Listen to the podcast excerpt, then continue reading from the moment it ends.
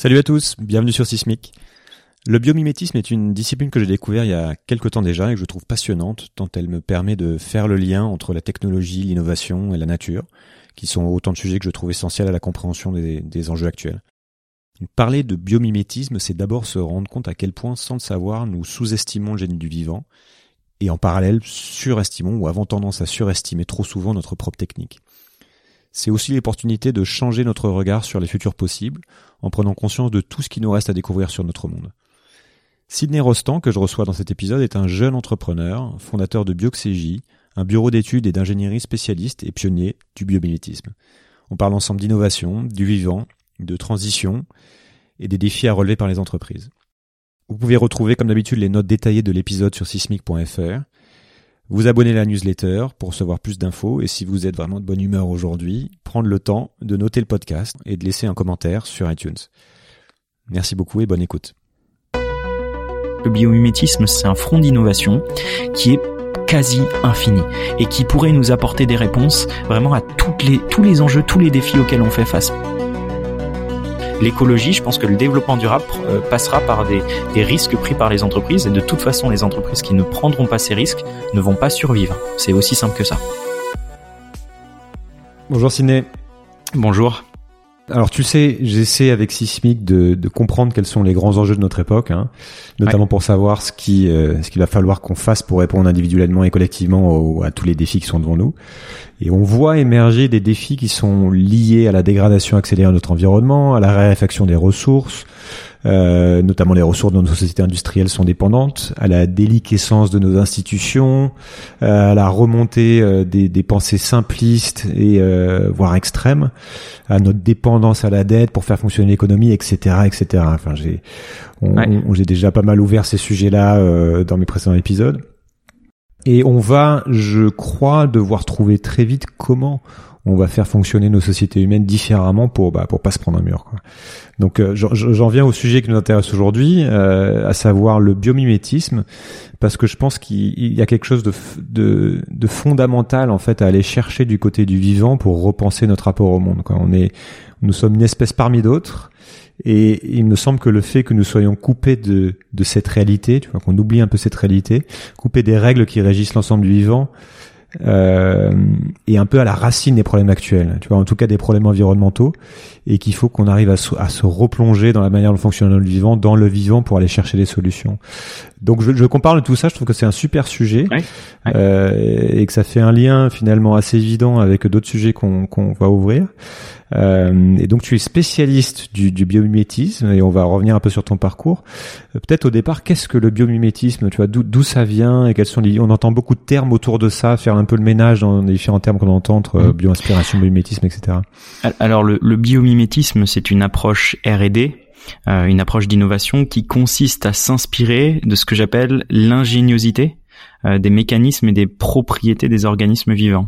Donc en somme, euh, ça consiste, c'est un exercice d'humilité euh, qui consiste à se dire toutes les solutions, tous les mécanismes, tous les mécanismes, toutes les propriétés des êtres vivants ont été éprouvés, ont été améliorés au fil des 3,8 milliards d'années de, de, de, développement, d'évolution qu'il y a eu sur notre planète.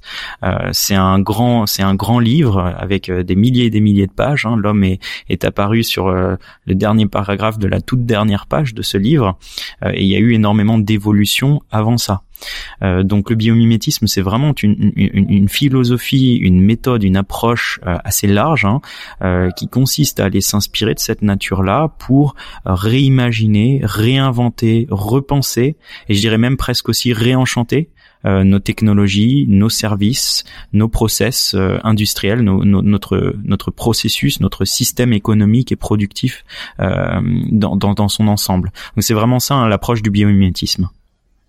Et, et, par rapport à tout ce qui va être bio-inspiration, ou puisque c'est pas c'est pas nouveau en fait que l'homme regarde le vivant, tu vois, on pense aux inventions de Léonard de Vinci ou D'où ça vient on, on, Ça hérite de ça et qu'est-ce qu'en quoi le biomimétisme tel qu'on le définit maintenant est différent de cette approche qui est plutôt ancienne?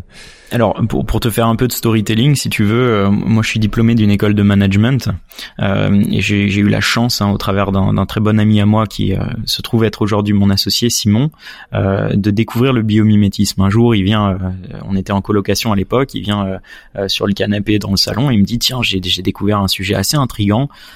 Est-ce que ça te dirait de regarder une vidéo ensemble On dit ok avec plaisir et, on regarde une vidéo sur le sur le biomimétisme. on a été tout de suite très intrigué par ça et effectivement j'ai fait le même constat que toi. Euh, à ce moment-là, je me dis ok, la bio-inspiration c'est pas neuf. Euh, il y a des inventeurs célèbres hein, comme Léonard de Vinci ou d'autres inventeurs, des inventeurs français, un Clément Ader, euh, un des pionniers de l'aviation, euh, qui, qui sont allés chercher dans le vivant des solutions, des idées pour créer et inventer des nouvelles technologies. D'ailleurs, Léonard de Vinci disait scrute la nature, c'est là qu'est ton futur. donc la bio-inspiration, comme tu dis, le biomimétisme, c'est pas neuf. cela dit, donc du coup, à ce moment-là, je décide de m'y pencher de façon un peu plus précise. Hein. Donc je fais mon mémoire de master en fait d'école de, de, management, probablement un des premiers là-dessus.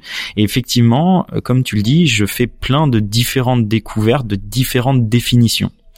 Euh, pour y mettre un petit peu de structure, disons qu'à partir des années 80-90, notamment euh, sous l'impulsion d'une biologiste américaine qui s'appelle Janine Benius, euh, il y a eu une sorte de structuration de cette définition du biomimétisme. On est parti, on est on est passé à ce qu'on appelle biomimicry en anglais. Hein. Donc biomimétisme, c'est la traduction française.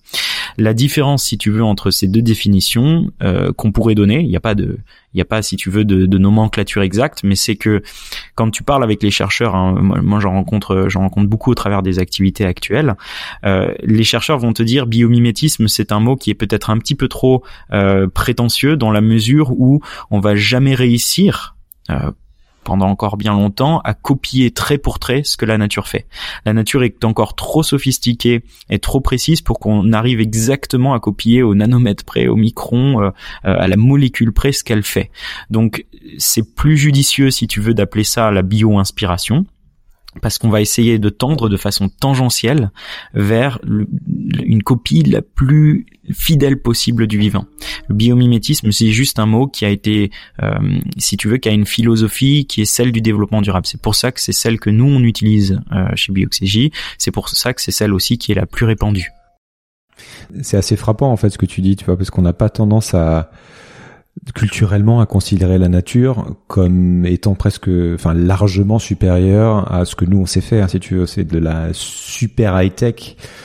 On a cette espèce d'arrogance en fait quand on regarde le vivant qui commence un petit peu à évoluer. Tu vois, quand on regarde un arbre, quand un arbre par exemple, on se dit que c'est euh, que ça n'a pas, ça ne pense pas, ça ne fonctionne pas, ça ne réfléchit pas, etc certes, ça n'a pas la conscience telle qu'on la, conçoit, mais on se rend compte que finalement, et plus on creuse et plus on commence à comprendre comment lui fonctionne, on se rend, compte à quel point il y a une espèce d'intelligence. Je sais pas si on peut parler d'intelligence, mais que les choses nous dépassent complètement. C'est-à-dire que chaque être vivant, comme tu dis, a des millions ou des, milliards d'années d'évolution derrière lui, potentiellement, enfin plutôt des millions d'années d'évolution, mhm. et qu'on commence à percevoir juste la sophistication. Et c'est ça qu'en fait on va devoir aller chercher, c'est aussi cette forme d'humilité par rapport à Yvan, se rendre compte en fin de compte qu'on a encore tellement de choses à apprendre. Exactement, c'est vraiment ça l'idée, euh, c'est que euh, finalement au travers des révolutions industrielles successives qu'on connaît hein, depuis 200, euh, 300 ans, hein, c'est il y, y a de différentes machines, différentes sources d'énergie qui ont été euh, introduites, euh, il y a eu ce péché d'orgueil, c'est comme ça qu'on peut l'appeler, de la part de euh, l'humanité, de la part de l'espèce humaine, qui s'est émancipé progressivement de sa dépendance vis-à-vis de la nature. cette, émancipation progressive, cette finalement cette artificialisation, modernisation progressive de nos sociétés, de nos besoins aussi, hein, si on reprend la pyramide de Maslow, euh, et, de nos de nos façons de vivre, de nos modes de vie, nous a fait oublier notre appartenance aux écosystèmes et notre dépendance aux, écosystèmes. Euh, depuis maintenant un certain nombre d'années, euh, notamment avec l'avènement hein, de cette notion de développement durable et des crises écologiques, des règlements climatiques, on se rend compte que c'est pas évidemment pas aussi évident que ça et que notre qu'on qu'on est voilà qu'on est quand même très vulnérable. Faut pas oublier que la nature, les écosystèmes purifient l'eau qu'on boit, ils purifient l'air qu'on respire, ils purifient notre atmosphère en général, ils nous donnent, ils, ils, nous permettent de se nourrir, etc. Donc si tu veux tout ça, en fait. c'est ça. Et, et, mais pas que, hein, tout, toute notre santé, notre nutrition en dépend. Donc c'est pour ça qu'il y a l'avènement de notions comme l'agroforesterie, l'agroécologie et, le, et le développement durable en général. C'est que là aujourd'hui, on est vraiment dans une approche où on se dit où là, euh, finalement, l'artificialisation qu'on a créée, le système économique hein, capitalistique qu'on a créé sur cette artificialisation, euh, elle est plus aussi pérenne qu'on ne le pense. Donc le biomimétisme, va avoir, si tu veux, cette approche qui est de dire, attendez, mais peut-être qu'on peut retrouver des solutions si on fait l'effort euh, de se poser deux secondes, de d'observer. Et maintenant, on a les moyens aussi d'observer, hein, à, la, plus, fine échelle, d'observer ce qui se passe dans la nature et de se dire, ok, euh, finalement, il y a des solutions, des idées, des approches qui sont euh, totalement sobres, extrêmement, extrêmement efficaces, car optimisées, dont on pourrait aller s'inspirer pour repenser nos technologies, pour faire, pour pour pour créer cette euh, transformation profonde qu'on a à faire au niveau de nos sociétés. Donc oui, tu as raison, c'est un exercice d'humilité. C'est vraiment comme ça que je le décrirais. T'as, euh, pour, pour un peu dans le sujet, t'as quelques exemples comme ça qui t'ont un peu euh, bluffé euh, quand tu les as découverts, enfin justement sur le euh, auquel on s'attend pas sur la manière dont fonctionne le vivant ou pour pour nous donner une idée de, du type de choses à la fois qui sont étonnantes et à la fois qui sont qui qui peuvent nous inspirer pour développer des nouvelles choses ou optimiser des choses qui existent. Alors, ce qu'il faut savoir déjà au niveau du biomimétisme, c'est qu'il va avoir, euh, en tout cas c'est comme ça que moi je le vois, trois différents potentiels. Le premier potentiel, c'est d'aller de façon incrémentale améliorer des technologies qui existent déjà. Euh, donc apporter une brique technologique supplémentaire et améliorée. Le deuxième potentiel, le deuxième volet, c'est d'aller faire sauter des verrous technologiques, c'est-à-dire on a une solution technologique qui ne nous satisfait pas actuellement et qu'on peut euh, et on, a une problématique qu'on n'arrive pas à résoudre. C'est ce que j'appelle donc faire sauter euh, des verrous technologiques. Le troisième potentiel, le plus idéal, mais aussi le plus compliqué à aller chercher, c'est celui de la disruption, c'est-à-dire repenser complètement une technologie qu'on a créée. Donc je vais je vais te donner un exemple assez connu du biomimétisme, mais je pense que c'est une très bonne euh, euh, amorce, une très bonne approche hein, pour pour comprendre ce que c'est. Euh, c'est de l'ordre incrémental. Donc aujourd'hui, on le sait très bien, le, secteur aéronautique est sous, une très grande pression à, repenser ces technologies pour les rendre plus plus sobres. Hein. C'est un secteur qui doit se réinventer profondément. Euh, donc il y a, un bel exemple en la matière. Hein, c'est euh, quand tu regardes euh, au travers d'un hublot d'avion, je pense que tout le monde l'a remarqué. Au bout, il y a des espèces de d'ailettes verticales. C'est ce qu'on appelle des winglets. Les, maintenant, les avions modernes d'ailleurs ont des courbures hein, de l'extrémité des ailes. Ça, c'est pas du, du tout au, hasard. Hein. C'est un ingénieur de la NASA dans les années 1970, il me semble, qui s'appelle Richard Whitcomb, qui allait s'inspirer du vol des grands rapaces Hein, les aigles, les grands vautours, euh, mais aussi euh, des cigognes font ça aussi, euh, qui avaient ce comportement assez curieux justement de courber euh, leurs plumes aux extrémités de leurs ailes.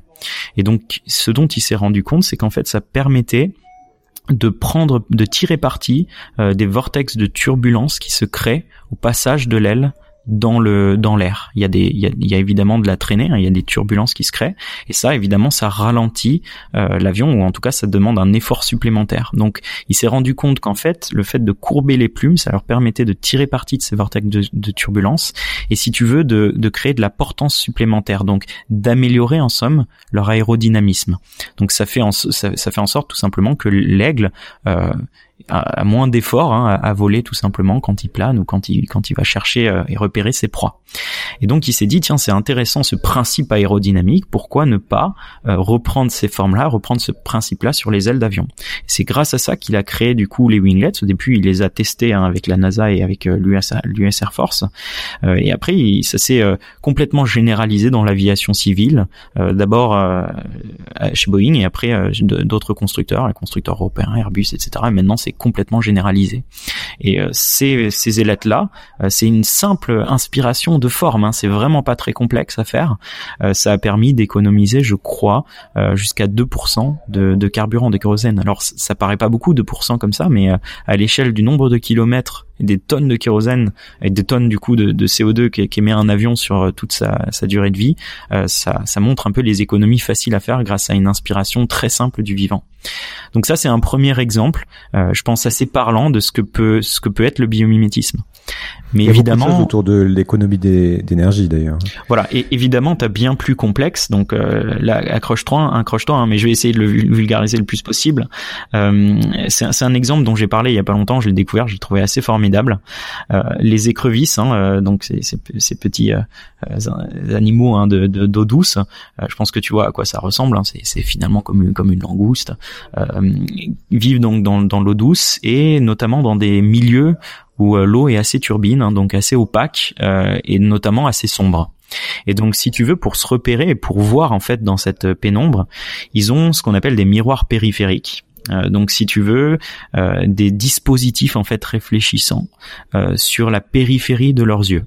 Et ça, en fait, ça permet d'intensifier les rayons sur un point précis de la rétine, les rayons de lumière entrant. Et ça leur permet en fait tout simplement, hein, c'est vraiment comme ça qu'il faut le qu'il faut le voir, ça leur permet tout simplement de voir dans le dans la pénombre en fait, comme s'ils avaient des des dispositifs de vision nocturne. C'est vraiment ça l'idée. Euh, et ce qui est incroyable par rapport à ça, c'est que ça a inspiré en fait un ingénieur américain euh, au niveau des dispositifs, ce qu'on appelle les chauffages radiants. Tu sais, les chauffages radiants, c'est ce qu'il y a sur les terrasses des, des cafés parisiens euh, en hiver hein, pour nous pour nous chauffer. Euh, donc, le, si tu veux, le chauffage ne se fait pas par euh, transmission de la chaleur à l'air, ça se fait vraiment par transmission des rayons. C'est comme ça que ça fonctionne. Hein. et donc lui, en fait, il a il a créé un appareil équipé en fait d'un panneau réfléchissant qui reprend les tubes rectangulaires réfléchissants dans les qui, qui s'inspire de ces tubes rectangulaires réfléchissants dans les yeux de l'écrevisse euh, pour arriver à concentrer la chaleur qui sort du chauffage radiant sur un point précis.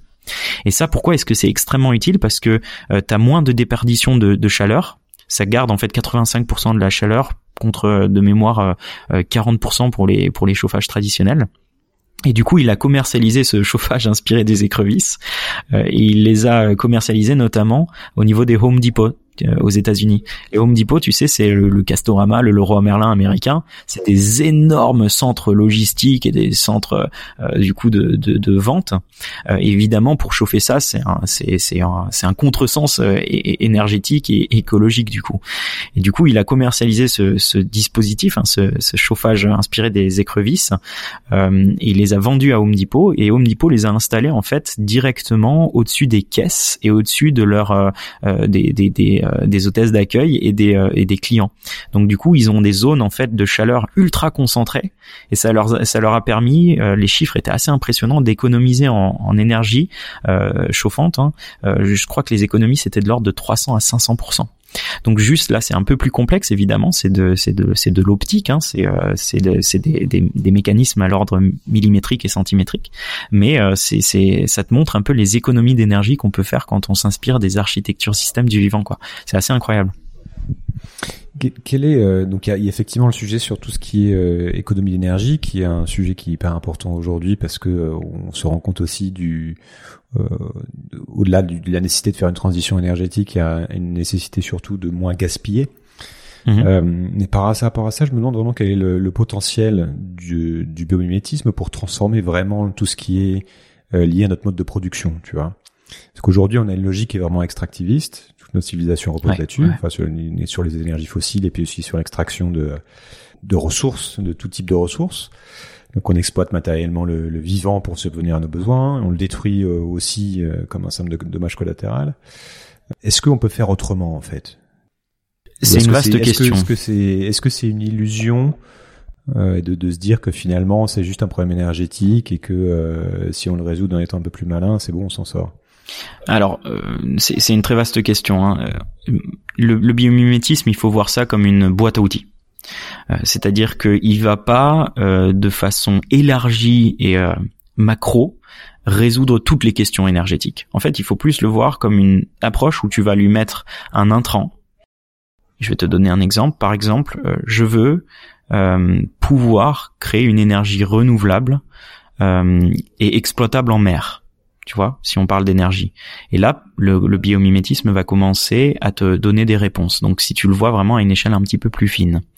En l'occurrence, il y a une très très belle entreprise française euh, qui s'appelle Il Energy, euh, qui euh, est partie du, constat suivant, hein, c'est de se dire, dans la nature, tout déplacement marin, tout, déplacement dans la mer ne se fait pas au travers de la rotation.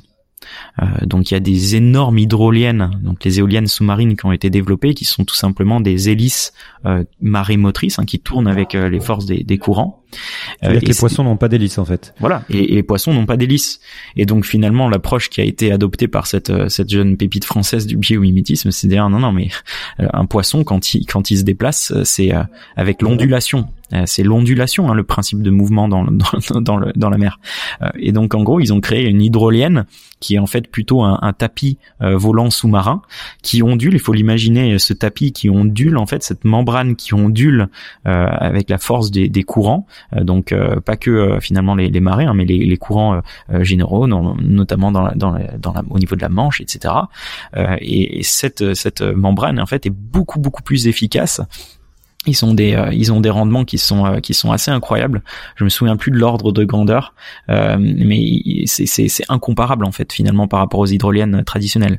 Et en plus de ça, évidemment, une membrane c'est pas très grand, ça a pas le même diamètre. Enfin, c'est les les grandes hélices sous-marines, c'est des diamètres énormes.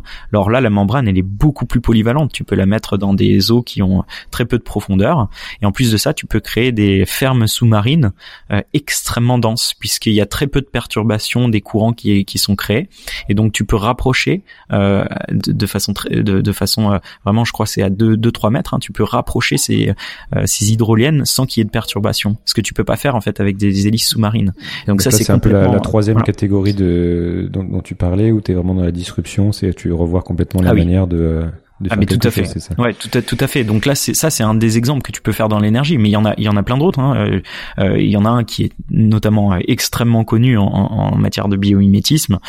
c'est les fameux tubercules des nageoires des baleines à bosse. Hein. Les baleines à bosse, elles sont, c'est des, c'est des, c'est des mammifères marins qui, qui pèsent jusqu'à 15, pardon, 40 tonnes pour 15 mètres de long. c'est des énormes géants des mers. Pourtant, elles sont, sont très agiles ces baleines à bosse, et ça a intrigué des biologistes biologiste marin, notamment un, biologiste marin qui porte très bien son nom, qui s'appelle Frank Fish, euh, qui a eu été financé hein, par euh, l'agence de défense américaine pour faire des, tests en fait sur l'anatomie de ces baleines à bosse. Et ce, dont il s'est rendu compte, c'est que ce qui lui conférait cette agilité marine, c'était les tubercules, donc c'était des petites bosses en fait sur le bord d'attaque de ces nageoires. Et ça, ça défie le bon sens puisque nous, quand on fait euh, une, une hélice sous-marine ou même quand on fait une une, une hélice d'avion, une, une hélice des, hélices d'hélicoptère, il faut que ça soit le plus streamlined, le plus épuré possible. Euh, c'est ça notre notion de l'aérodynamisme, si tu veux, ou de l'hydrodynamisme. Et lui, ça défie le bon sens. Il dit mais comment ça se fait qu'une qu'une nageoire aussi difforme et bossue peut conférer des propriétés en fait d'agilité et de finesse dans le mouvement de, la baleine à bosse dans l'eau. En fait, il s'est rendu compte que ça réduisait la traînée, euh, ça réduit et ça augmentait la portance euh, de, de ces nageoires là. Et donc il a transféré ça, si tu veux, à des à des prototypes de pales d'éoliennes. Donc il est passé du monde sous-marin au monde aérien. Et donc il a équipé les pales d'éoliennes de de, de de, dents en fait. Hein. donc c'est dentelé sur le bord d'attaque de la pale. Et ces éoliennes là, elles ont un rendement qui est 20% supérieur aux éoliennes traditionnelles. Et en plus de ça, tu peux les mettre dans des dans des endroits qui sont moins exposés au vent. Donc elles sont beaucoup plus polyvalentes. Et en plus de ça, elles sont plus plus silencieuses. Et donc ça, ça te montre en fait et c'était pour répondre à ta question initiale, c'est que le biomimétisme en matière d'énergie va pouvoir répondre à des euh, questions qui sont périmétrées. Euh, ça va pas nous apprendre de façon large à repenser la façon dont, à part peut-être sur la photosynthèse, hein, il y a des travaux extraordinaires qui sont euh, euh créés euh, un petit peu partout dans le monde, notamment au Collège de France, sur comment est-ce qu'on peut faire de la photosynthèse artificielle. Hein. La photosynthèse, c'est ce procédé qu'ont les qu'ont les végétaux à, à aller euh, harvest, hein, à aller récolter l'énergie solaire évidemment, et, en, au travers des glucides, etc., en faire de l'énergie. Ça, peut-être que ça, ça changera vraiment de façon macro l'échelle et la façon dont on fait de l'énergie. Mais en attendant ça, puisque c'est très compliqué la photosynthèse artificielle, en attendant ça, le biomimétisme pourra apporter des améliorations disruptives ou incrémentales euh, sur des questions périmétrées, sur des façons de faire périmétrées. Euh, ça pourra toucher euh, la façon dont on dont on transporte du gaz, la façon dont on crée des panneaux solaires. Hein. Il y a des, des, travaux magnifiques de Serge Berthier hein, sur sur l'amélioration de la de la durabilité des panneaux solaires en s'inspirant de la structure des ailes des papillons. Donc voilà, t'as as un champ des possibles qui est extrêmement oui, ça, extrêmement. Ça, ça, va aussi sur la manière dont dont fonctionne une ville, dont fonctionnent les flux dans une ville, sur les organisations, sur. Euh, j'imagine que ça touche presque à à, tout, à, tout. Oui, vraiment. C'est, c'est euh, si tu, tu parles des villes euh, dans le dans le domaine de la construction, de l'architecture, du BTP, le biomimétisme a des enseignements mais tout à fait époustouflants à nous apporter. Euh, l'exemple le plus incroyable dont j'ai entendu parler, c'est un, un, poisson euh, des profondeurs, tu sais, des sortes de poissons un peu aliens, mhm. euh, qui s'appelle le revenant. J'invite euh, tous ceux qui nous écoutent à regarder sur internet. on mettra des liens vers les vidéos sur le site. Les revenants en anglais barrel fish. c'est un c'est un poisson complètement incroyable. Hein. Je crois qu'il vit entre 500 et 600 mètres de profondeur. ce poisson-là, en fait, a, a, des qualités optiques qui, qui, qui, vont te rappeler un peu cet exemple du, du des écrevisses. ils ont en fait à la, à la, place des globes oculaires, en fait, ils ont des cylindres oculaires donc euh, euh, qui, qui sont tournés vers le haut. Et donc, si tu veux, il va se placer en dessous de ses proies. Et euh, à 500-600 mètres, il y a très peu de rayons lumineux en fait qui, qui pénètrent à ces profondeurs-là. Et donc, ces cylindres vont être équipés aussi de miroirs biologiques en fait ultra focalisants, qui vont lui permettre de récolter le moindre rayon lumineux qui passe encore à cette profondeur-là et de voir ses proies par ombre chinoise en fait. Il va les repérer par ombre chinoise. Donc il, est en dessous de ses proies. Euh, et ça, ça inspire en fait des architectes pour des puits de lumière focalisants qui permet de, de si tu veux, de maximiser l'intensité de la lumière euh, naturel à l'intérieur d'un euh, d'un édifice, à l'intérieur d'un bâtiment, et de minimiser ainsi l'utilisation, le recours à la lumière artificielle, aux, aux, lampes artificielles. Et donc ça, c'est évidemment ça, ça a des euh, des c'est des économies énergétiques. Mais ce qui est encore plus incroyable, c'est des exemples, hein, euh, notamment une entreprise américaine, Calera, euh, qui s'est inspirée du, du procédé de, de, fabrication des du squelette en fait des des coraux, qui, qui qui vient tout simplement récolter le CO2 qui est dissous euh, dans, dans les océans pour euh, créer son propre squelette. Hein. C'est comme ça que les, les coraux se, se, construisent leur squelette et leur structure. Euh, Calera, si tu veux, a créé un procédé euh, pour injecter en fait, pour pour récolter du CO2 à la sortie des usines et l'injecter dans du ciment. Ce ciment-là, il a un impact CO2 parce que tu, tu le sais, hein, le CO2, le, ciment, c'est un très fort impact en matière de, de, de CO2. et ce ciment-là est 15% plus efficace, 15% plus sobre dans sa dans sa conception. Et ça, c'est un du procédé chimique de construction des coraux quoi. C'est c'est complètement incroyable. Et tu as des euh, des architectes euh, en, Afrique qui se sont inspirés des des puits des termitières euh, de la de la ventilation naturelle des termitières hein, qui doivent garder une température extrêmement stable malgré des températures nocturnes qui vont au zéro et des températures de journée qui vont 35-40 degrés à l'ombre. Elles elles doivent garder une température de leur nid constante pour arriver à se nourrir et, maintenir les champignons dont elles se nourrissent. Et donc ça, ça a inspiré des systèmes de ventilation passifs euh, dans euh, un, centre commercial qui s'appelle le Eastgate Center. Ça aussi, c'est un, un, exemple assez connu et assez rigolo, euh, qui, euh, qui a une consommation énergétique de l'ordre de 10% par rapport à la consommation énergétique traditionnelle euh, de ces centres commerciaux, puisqu'il n'utilise pas de clim, il a un système de régulation ultra efficace, passif. Donc ça, c'est, ça te montre à quel point rien que sur des... Ça montre la marge de manœuvre aussi qu'on ah a avec des, des, des, solutions qui sont en fait euh, assez simples potentiellement. Quoi. Enfin après, j'imagine qu'il y a beaucoup de recherches et qu'on commence juste à soulever un peu le tapis, parce que c'est une discipline assez assez neuve en fait. Oui. Je, on mettra de toute façon beaucoup d'exemples parce que c'est vrai que c'est assez fascinant et on pourra en parler pendant des heures. Euh, une, une, fois que tu mets le doigt dedans, je pense que tu peux passer toute ta journée à regarder les vidéos. Ah mais tout à fait, c'est ce qui m'est vraiment arrivé. Hein. C'est, c'est, c'est l'histoire de la création de Bioxégie. Euh, c'est euh, un, jeune qui qui euh, qui voulait repenser sa carrière, qui sortait si tu veux, mais je pense qu'on en parlera par la suite. mais euh, si si tu veux, moi moi je sortais d'un d'un monde d'école de management où on nous apprenait à aller dans certaines industries. moi j'ai commencé ma carrière dans dans des des constructeurs automobiles allemands de luxe. C'était ultra rigolo. J'avais des très bons très bons salaires, même des voitures de fonction de, temps en temps. Donc c'était assez rigolo. pour autant, si tu veux, moi je me semblais je me sentais pas comblé par ce que je faisais. Et c'est vraiment ça ce qui m'est arrivé, c'est que j'ai découvert le biomimétisme par hasard à un moment donné justement où je voulais repenser euh, l'orientation que j'allais donner à ma carrière. Et euh, c'est vraiment ça. J'ai, tu, sais, tu as une pelote de laine, je commence à tirer le fil et après ça ça s'arrête pas, ça s'arrête pas. Tu as des exemples de plus en plus incroyables dans des dans des domaines qui là on a parlé beaucoup d'énergie, de construction de bâtiments, mais ça touche à tout ça touche, on a parlé d'aéronautique, d'aérodynamisme, mm. etc. Mais ça touche l'automobile, ça touche euh, le textile, ça touche le luxe, ça touche les biens d'équipement, euh, ça touche euh, vraiment le l'eau, l'urbanisme, les réseaux. Et ce que je commence à comprendre aussi avec mon entreprise, c'est que ça touche aussi de façon vraiment intensive euh, le monde du, du, digital et de l'informatique. On en parle beaucoup de l'intelligence artificielle, on parle beaucoup de blockchain, euh, de digitalisation, numérisation de notre monde, avec les effets néfastes que ça a. Hein. Le, ça sera un poste d'émission de CO2 euh, principal d'ici à 2030. Hein. C'est, c'est énorme. C'est important. Voilà. Euh, et je, je, pense que tu connais aussi bien que moi notre ami Inès Leonarduzzi qui, qui, qui se bat beaucoup pour la notion d'écologie digitale en, en France. donc c'est, c'est un gros challenge. Et, et même là, le biomimétisme a des enseignements incomparables à nous apporter. Euh, à la fois au niveau des principes, tu as des, euh, algorithmes de routage, les, algorithmes GPS, etc., qui ont été inspirés des, colonies euh, de fourmis dans les années 90. ça, c'est juste sur l'efficacité et le principe. Mais après, tu as des, des, algorithmes de décentralisation, priorisation de l'information qui donc d'économie d'énergie euh, et d'économie du si tu veux du des calculateurs hein, de, de l'intensité des calculateurs dont tu as besoin pour pour un algorithme euh, qui qui sont inspirés de la nature. Puisque l'informatique en fait c'est le traitement de l'information.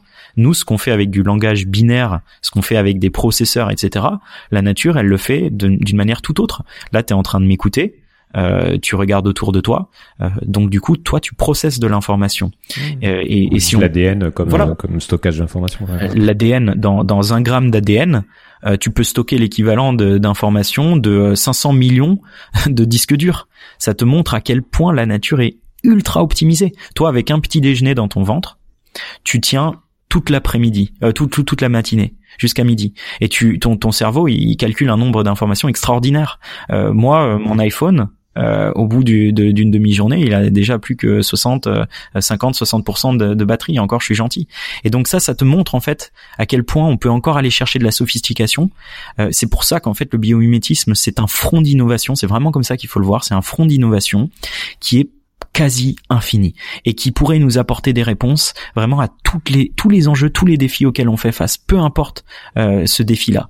Et donc il est infini. Et c'est pour ça que depuis maintenant un certain nombre d'années, il y a vraiment des stratégies nationales d'innovation euh, qui ont lieu euh, aux États-Unis, en Allemagne.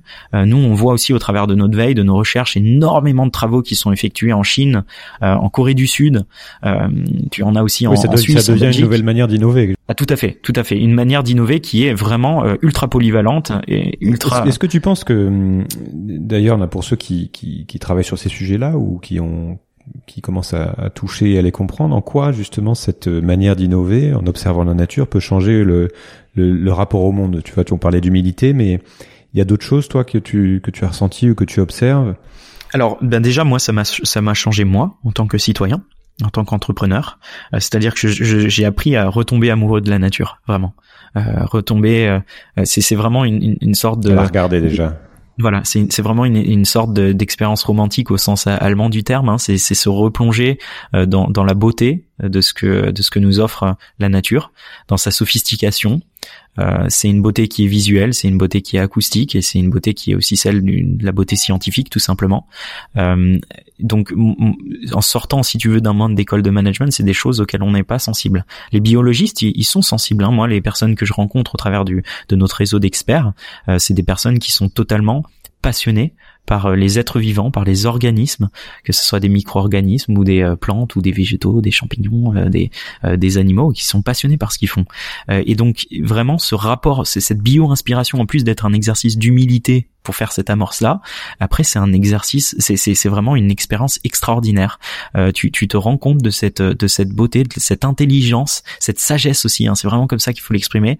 Des mécanismes du vivant, son équilibre incroyable et voilà tu tu en tu en reviens à repenser vraiment ton rapport euh, à la moindre espèce. Et tu c'est assez rigolo mais euh, et ça peut paraître un peu loufoque mais tu tu, tu regardes autrement un petit insecte, un petit moustique, une petite araignée, tu la regardes, tu regardes autrement une petite plante, la, le, le kensia ou le yucca qui est dans ton bureau, tu, tu l'interprètes autrement.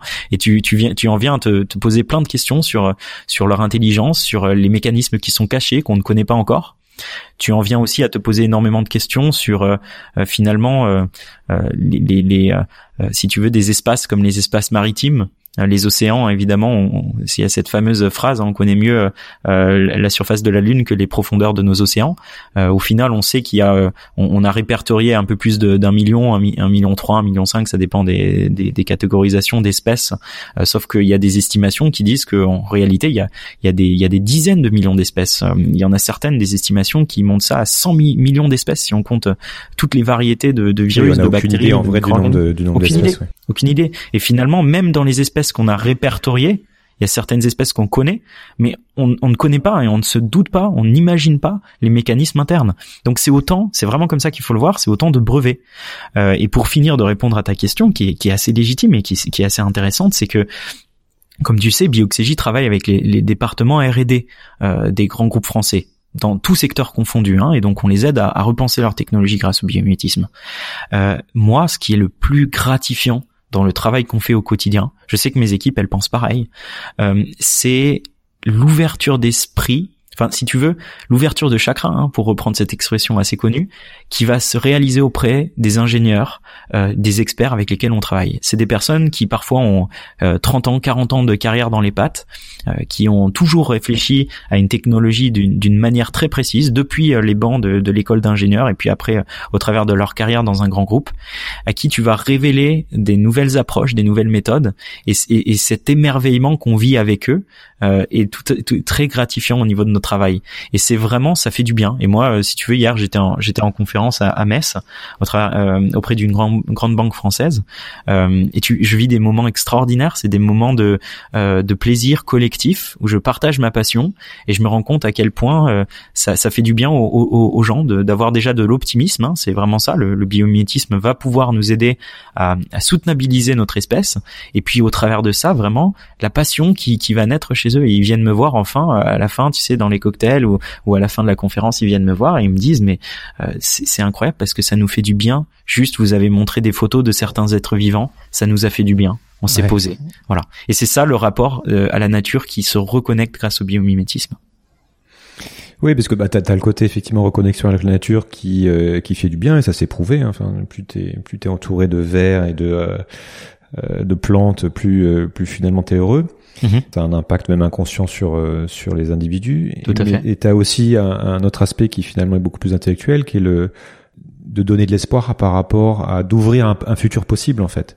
Où là, tu quand je t'écoute, tu te dis, ah, finalement, on a on n'est pas du tout arrivé au bout, bien au contraire, on a juste gratté la surface de la connaissance qui, qui est accessible, là où on, justement on a l'impression d'être presque arrivé parfois. Euh, donc je voudrais avoir ton opinion par rapport à, à ce discours que je, que j'ai beaucoup aussi entendu en faisant ce podcast, qui est que on a finalement un futur qui est intimement, enfin une civilisation qui est intimement liée, ce qui est vrai, à, à une technologie euh, qui nous date de deux siècles maintenant, à l'exploitation de, des énergies fossiles notamment, euh, dont ça est très dépendant et qui nous a permis aussi de de développer tout le confort moderne et de gaspiller autant aussi qu'on gaspille. Toi, tu vois justement une, une possibilité au travers de ces différents types d'innovations en copiant le vivant, tu, tu vois une possibilité de maintenir justement un certain niveau de civilisation pour tous, avec un certain niveau de confort pour tous, durable. Et la question, ce serait, est-ce qu'en innovant mieux, justement, on peut imaginer compenser de manière réaliste et du coup dans les prochaines décennies à venir la fin des énergies fossiles et éviter euh, une forme d'effondrement ou de, euh, mhm. enfin de ou est-ce que c'est est-ce que c'est une utopie tu vois? Est-ce qu'on s'y prend trop tard? Alors, euh, il y a plusieurs pans hein, à ta question. je vais te parler en tant que citoyen. Euh, que je suis et euh, si tu veux jeune citoyen et personne qui va réfléchir à, à, l'avenir et qui se pose ces questions-là, pas que en tant qu'entrepreneur. Euh, moi, ça fait un certain temps hein, que, que je les connais. T'as quel âge déjà, rappelle-moi J'ai bientôt 27 ans.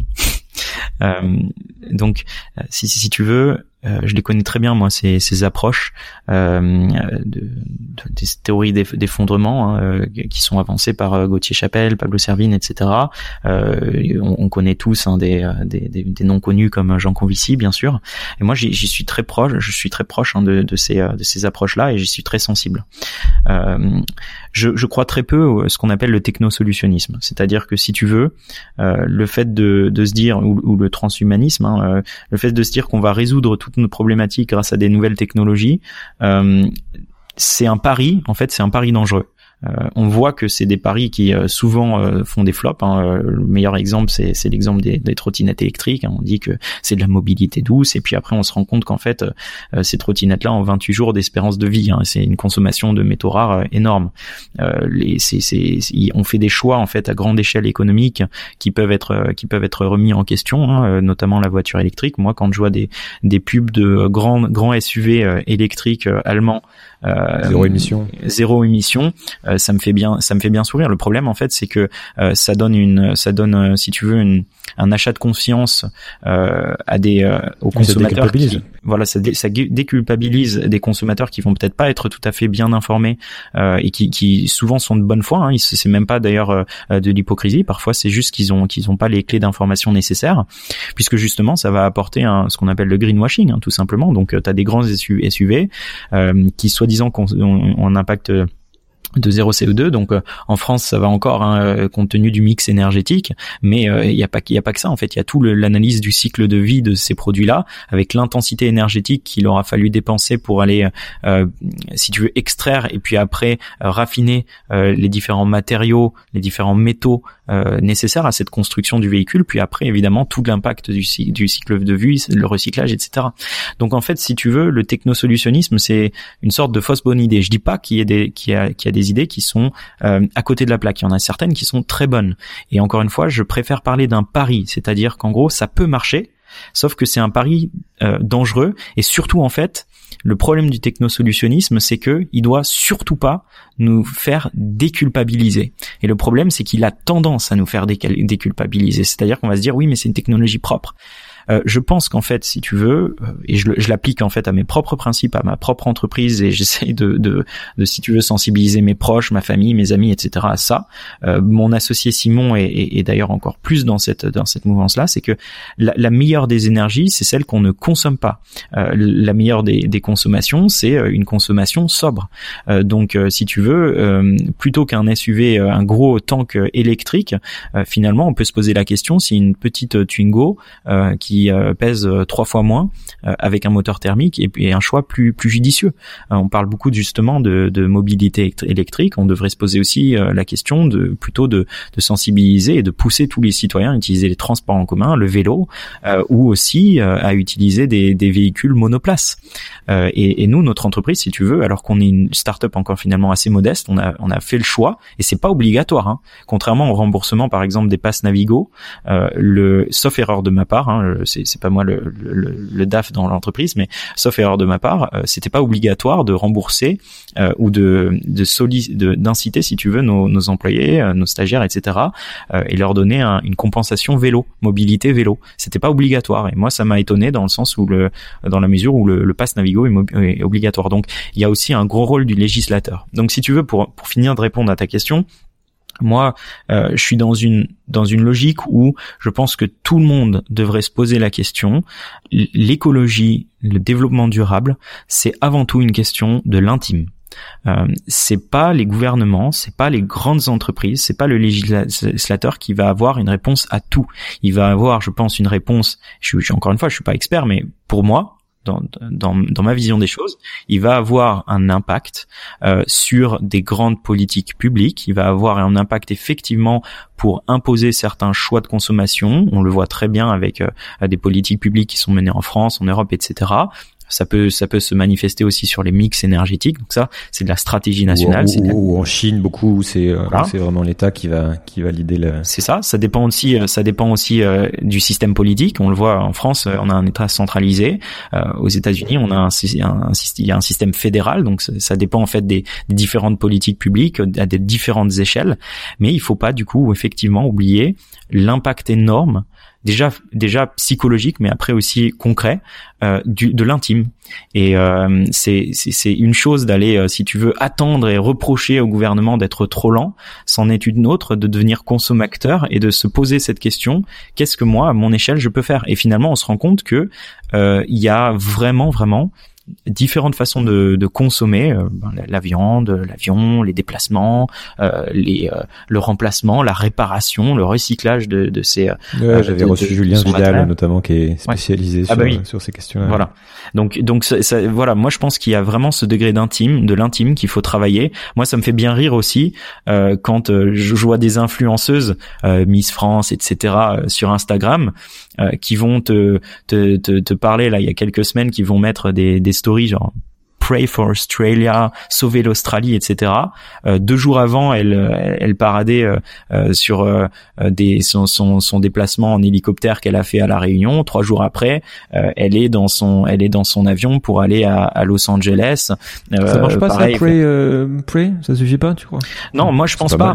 J'avais un stagiaire qui avait publié une chose assez rigolote là-dessus et je la reprends maintenant depuis. J'avais trouvé ça assez assez pertinent. C'est il avait barré en fait Pray for Australia. Il avait enlevé barré le pray et il a, mis, il a mis change your way of life for Australia. Parce que c'est vraiment comme ça qu'il faut qu'il faut penser. C'est que euh, il, il s'agit pas si tu veux d'aller faire que enfin, bien sûr c'est c'est déjà un premier pas et c'est déjà bien. Euh, mais il, il s'agit pas que d'aller faire des dons. Il faut aussi changer profondément sa façon à soi dans son intimité euh, de, de, de, consommer. C'est vraiment ça la, solution.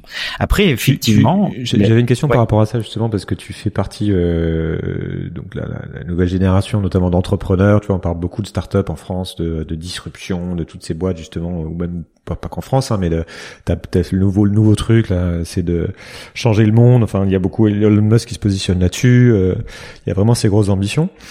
Euh, tu penses quoi en fait de tout ça? Comment, qu'est-ce qui se dit autour de toi, de, de, de, des gens que tu qui sont dans ce milieu-là, dans le milieu de la tech, dans l'innovation?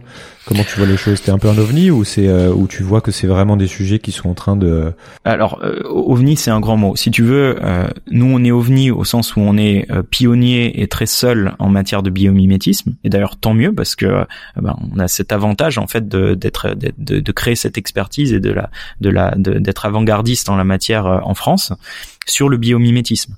Cela dit, sur si tu veux l'implication, la volonté de faire la différence euh, la, la, la, volonté d'avoir des actions qui ont des, des répercussions positives, euh, l'optimisme entrepreneurial, ça, je suis pas un ovni. Il y a plein de jeunes en France euh, et, d'ailleurs de, de, jeunes comme de moins jeunes. Hein, tu as, des personnes qui euh, quittent leur leur job à, à 40-50 ans, qui prennent des risques aussi importants financièrement pour se lancer dans des projets auxquels ils croient. La bonne nouvelle, c'est que depuis maintenant un certain nombre d'années en France, il y a des politiques publiques qui l'encouragent de plus en plus, euh, et c'est une bonne nouvelle. Ça se, répercute sur plein de choses différentes. Ça se manifeste aussi euh, à plusieurs échelles. Euh, cela dit, bon, moi je peux pas m'empêcher, si tu veux, de voir qu'il y a aussi beaucoup beaucoup encore de communication, euh, de marketing euh, autour du développement durable, de l'écologie, etc.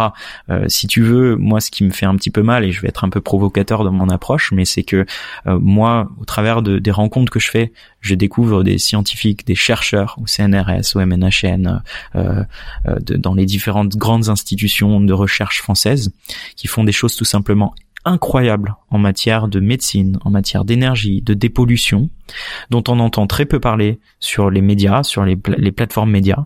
Euh, et à côté, tu as des entrepreneurs qui font, qui marketent en fait des produits de, consommation et de cosmétiques soi-disant euh, bio, durable, etc. Euh, et qui, qui, ont vraiment cette grande politique du marketing et qu'on va ériger en, rang de héros de, de l'entrepreneuriat, si tu veux. or, c'est pas forcément toujours les meilleures solutions. Donc, ce que, là où je veux en venir, c'est qu'il y a encore énormément de travail de pédagogie à faire, euh, à la fois au niveau euh, de, du, des institutions, des autorités, mais aussi nous, entre nous. C'est pour ça hein, que j'accepte le fait de, de, faire un podcast avec toi aujourd'hui, c'est que j'essaye de, partager ne serait-ce que mon, mon, point de vue, même s'il est modeste. Euh, et, et, je pense qu'il y a ce travail de pédagogie à faire autour de, la notion d'écologie, une notion d'environnement et de ce qu'on peut faire avec l'entrepreneuriat. Euh, et c'est pour ça que nous, je te le disais avant, avant qu'on commence ce podcast, C'est pour c'est ça que nous on a décidé de lancer là bientôt notre propre podcast sur le biomimétisme. On va l'appeler l'incroyable nature et on va notre volonté ça va être de donner la parole à ces chercheurs, à ces entrepreneurs, à ces euh, ingénieurs qui pensent le biomimétisme et qui pensent des solutions extrêmement euh, favorables et extrêmement positives et qui n'ont pas cette parole-là. Et parce que parfois c'est pas leur spécialité, c'est pas toujours les meilleurs. Hein. Quand on travaille dans un laboratoire, on n'est pas spécialiste en marketing, donc on sait pas se vendre sur Instagram, sur Facebook, sur les plateaux télé. Donc nous on va essayer de leur donner la, la parole. Et c'est vraiment ça, si vous voulez, moi, si tu veux, c'est moi, c'est le message d'espoir et c'est l'appel que que je lance à tous, c'est qu'il faut euh, pouvoir euh, être assez curieux euh, et, creuser au-delà de ce qu'on voit à la, télé, dans les émissions, etc. cela dit, tout message s'il est positif, s'il est optimiste, euh, c'est là où je tempère un peu ce que je disais avant. Tout message, s'il est optimiste, euh, est un bon message parce qu'il fait, il fait, euh, voilà, il, il donne l'envie de se, de se retrousser les manches par rapport à notre futur, de le prendre en main. et parfois, t'as des, t'as des idoles hein, évidemment comme Greta Thunberg qui, qui font un énorme travail là-dessus, qu'on critique comme on veut, qu'on critique vertement. Elle a le mérite de, elle a le mérite tout simplement de faire bouger les choses et de pas sombrer dans le, le pessimisme ou l'inaction. Voilà.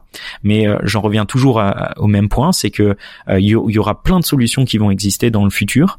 Euh, il y a plein de solutions qui vont être mises en place, qui, qui vont au-delà d'aller du, du au-delà du transhumanisme. C'est marrant ce que tu dis sur sur Greta, je te coupe parce que tu as beaucoup de gens justement qui l'attaquent de, de, de pessimiste. C'est-à-dire que c'est en gros arrête arrête de nous emmerder avec ton ton pessimisme, soyez soyez optimiste, etc. Quoi. Donc c'est marrant que t'en parles plutôt comme quelqu'un qui, qui qui pousse à la ouais. Alors à l'action le, problème là derrière, si tu veux, c'est que nous, on en est aussi victime de, de ce pessimisme. C'est-à-dire que tu vas avoir ce qu'on appelle finalement les ayatollahs de l'écologie qui vont, si tu veux, de façon assez agressive, euh, créer des dogmes et des approches où ils vont même plus chercher à discuter ou à débattre euh, et qui vont du coup attaquer. Moi, je considère que c'est euh, franchement contre-productif à l'extrême. C'est-à-dire que même si en face de nous, on a euh, parfois des personnes qui sont totalement euh, euh, mal informées en matière d'écologie, qui font l'inverse de ce qu'on devrait faire, c'est pas pour ça qu'il va falloir être agressif, parce que ça ne fera que braquer les personnes. Et moi, en tant qu'entrepreneur maintenant, je, je parle là, j'ai, je quitte la, la casquette mmh. citoyen, la casquette entrepreneur si on était euh, agressif et si on était, si tu veux, dogmatique euh, et euh, donneur de leçons avec chacun de nos clients, ça marcherait pas. On ferait rien. moi, je dis à mes équipes, j'ai l'habitude de le dire, et c'est c'est quelque chose que je dis aussi publiquement en ligne, etc. Quand on quand on nous challenge là-dessus, on n'a aucun problème à aller travailler avec des grandes entreprises du CAC 40 dans l'énergie ou dans l'aéronautique ou dans l'automobile. parce qu'on pense justement que les personnes qu'on a en face vont chercher des solutions. Alors il faut être très vigilant parce qu'évidemment, tu as des, des notions d'actionnariat, tu as des notions de profit derrière, c'est des, ça reste des entreprises euh, cotées. Euh, mais pour autant, nous, les, les experts, les métiers qu'on a en face, nos référents projets, ce sont aussi des citoyens. Et ces personnes-là, elles veulent changer la façon dont leur entreprise euh, trans, euh, transforme la matière, euh, produit et vend euh, des technologies. Et ces personnes-là, c'est justement parce qu'elles vont chercher des solutions qu'il faut qu'on leur apporte. Et je dirais même, j'irais même plus loin, c'est c'est parfois même euh, justement parce qu'une entreprise a un gros impact environnemental qu'on a de la marge de manœuvre et qu'on a des choses à faire. Si tu veux, moi, mon entreprise, euh, elle n'a pas forcément vocation à aller travailler avec euh, euh, de façon prioritaire avec Naturalia ou Biocop, etc. Puisque c'est mmh. des entreprises qui font déjà euh, très attention à leur propre impact. Nous, justement, il faut qu'on aille travailler avec des grands noms qui sont loin d'être exemplaires en matière d'écologie. L'autre jour, on, on, publiait une vidéo sur sur notre intervention avec avec Safran, qui est un équipementier aéronautique. Euh, moi, je suis fier de travailler avec euh, Safran. On est, on, est fier de faire du biomimétisme avec Safran. Alors, euh, évidemment, ça changera pas le fait que le, le secteur aéronautique doit se transformer, et, et, ça changera pas le fait que moi, à titre individuel, je pense que chacun doit se poser la question avant de prendre l'avion est-ce que c'est utile ou pas mais, mais, pour autant, pour autant, nous, on se doit de travailler avec avec ces grandes entreprises dans l'aéronautique, parce que si on réduit, prenons la, la, la masse d'un train d'atterrissage, si on la réduit de 25%, c'est autant de euh, de, de, il y a des choses à faire partout, c'est sûr. Voilà. Donc il faut pas être. J'ai l'impression que tu as eu quelques euh, quelques quelques débats ou quelques critiques sur Bien sûr, par rapport on, à ces reçoit on reçoit vraiment des critiques euh, vives et et encore une fois je le dis très dogmatiques tu vois c'est des dogmes euh, avec des œillères qui sont avec ces, ces méchants capitalistes dans les gros groupes qui veulent détruire la planète. C'est un peu ça. Exactement, exactement. C'est ces remarques-là qu'on se prend et ces attaques-là. Et euh, en, fait, euh, pour pour un clin d'œil encore un peu provocateur, euh, les premiers qui parlent, nous on voit très bien à quoi ils ressemblent. Hein, et ils se, ils se, font des apéros entre eux, ils critiquent euh, le grand capitalisme, l'État, etc. en attendant, ils, te font des bouquins aussi, mais il n'y a pas grand-chose derrière en matière d'action. Donc c'est bien d'avoir des donneurs d'alerte. Moi j'ai un, un profond respect pour les, les, noms que j'avais cités avant. C'est, il doit y avoir des personnes comme ça qui soulèvent des chiffres et qui le font d'ailleurs très bien. mais après le problème c'est que et t'as d'autres personnes qui sont pas des donneurs d'alerte pour autant, qui sont surtout dans la critique et qui vont pas avoir d'action positive. Donc c'est ça, moi, le pessimisme contre lequel euh, j'essaye de combattre avec euh, mon entreprise en tant que en tant qu'individu aussi. Euh, c'est qu'il faut avoir, il faut essayer, il faut tout essayer. Il faut tout essayer et je mettrai une nuance, c'est qu'il faut le faire vite il faut le faire vite.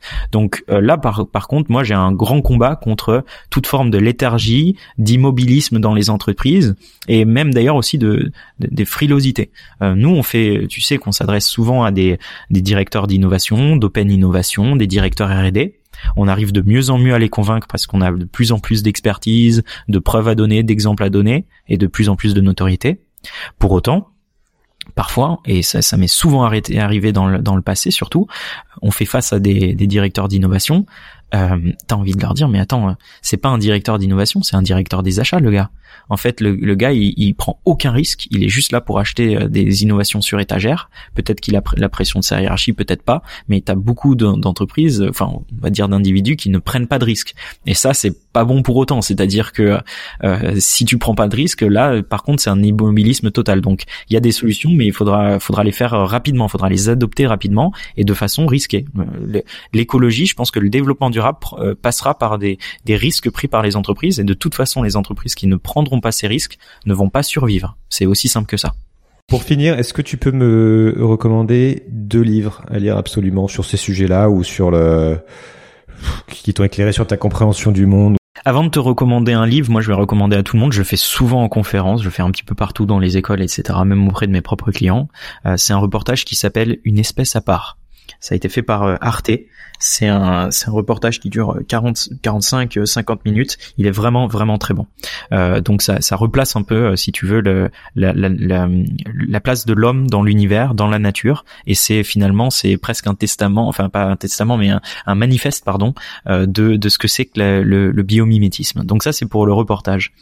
Après, pour les livres, euh, moi, il y en a, il y en a un, il y en a un qui m'a marqué beaucoup euh, assez récemment là. Euh, je, je, me passionne pour l'intelligence des plantes. T'en parlais au début euh, du podcast. Euh, il y en a un qui est très bon, c'est euh, l'éloge de la plante de Francis Allais, qui, qui, si tu veux, met en avant un petit peu toute cette notion de, de des nouvelles sciences de, du monde du végétal, qui te, qui t'explique en fait toutes les communications, systèmes de communication, d'intelligence, d'information, de nutrition qu'ont les, les plantes, les arbres les végétaux. Enfin, t'as des choses qui sont extrêmement incroyables où tu te rends compte qu'il y a certaines espèces de plantes qui sont capables de vision qui ont des photorécepteurs. Euh, tu as certaines plantes qui ont euh, des capacités de communication, d'écoute, euh, qui les plantes ne communiquent pas que par euh, un tranche chimique, etc. ou mes messages chimiques, mais aussi par des vibrations, de, de l'écoute des abeilles pour pour changer le, le taux de le taux de sucre dans les nectars, etc. Enfin, c'est quand même incroyable. Donc ça, c'est vraiment un, un livre je dirais passionnant. Euh, et après, il y en a un autre. Alors ça, c'est plus si tu veux, euh, on va dire l'entrepreneur qui parle. Euh, moi, il y en a un qui m'a beaucoup marqué. Au début, j'étais un petit peu réticent à, m'y intéresser, mais après j'ai cédé. c'est qu'est-ce qu'un chef de Pierre de Villiers, du général Pierre de Villiers. et je trouve en fait qu'il a vraiment cette capacité à mettre des mots très justes sur la notion du, du manager, ce qu'un manager et comment un manager doit euh, être exemplaire, motiver ses équipes, les fédérer autour d'un objectif commun. Et je peux te dire que moi, ça m'a été très utile parce que fédérer autour de la notion de biomimétisme, ben c'est avant tout porter une vision et porter une vision qui est difficile. C'est-à-dire que ben on a beaucoup de succès avec notre entreprise, on a connu aussi des échecs, euh, on a, euh, si tu veux, une souvent aussi des doutes à la fois au niveau du business plan, mais aussi au niveau de, de ce qu'on ce qu'on va apporter. Et, ça, c'est très important d'avoir les, les mots justes du manager. Et je pense que ce livre m'a beaucoup aidé euh, donc moi, je le recommanderais à, tout entrepreneur ou d'ailleurs manager dans une dans une entreprise, intrapreneur, manager, directeur, etc. C'est vraiment un bon livre. Super, merci beaucoup Ciné, c'était super intéressant. Merci à toi, à toi Julien. Merci beaucoup d'avoir pris le temps d'écouter cet épisode. N'hésitez pas à découvrir les autres épisodes déjà publiés dans lesquels j'explore d'autres points de vue, d'autres clés de lecture sur les forces à l'œuvre qui feront le monde de demain. Vous pouvez vous abonner à ce podcast sur votre appli préférée pour être sûr de ne rien rater, et je vous invite aussi à laisser un commentaire ou un avis, 5 étoiles si possible, sur Apple Podcasts ou iTunes pour m'aider à rendre ce podcast visible. Vous pouvez retrouver cet épisode sur sismic.fr avec toutes les références citées, ainsi que d'autres liens pour continuer à creuser les sujets évoqués. C'est Sismic, c'est demain et ça bouge. À bientôt.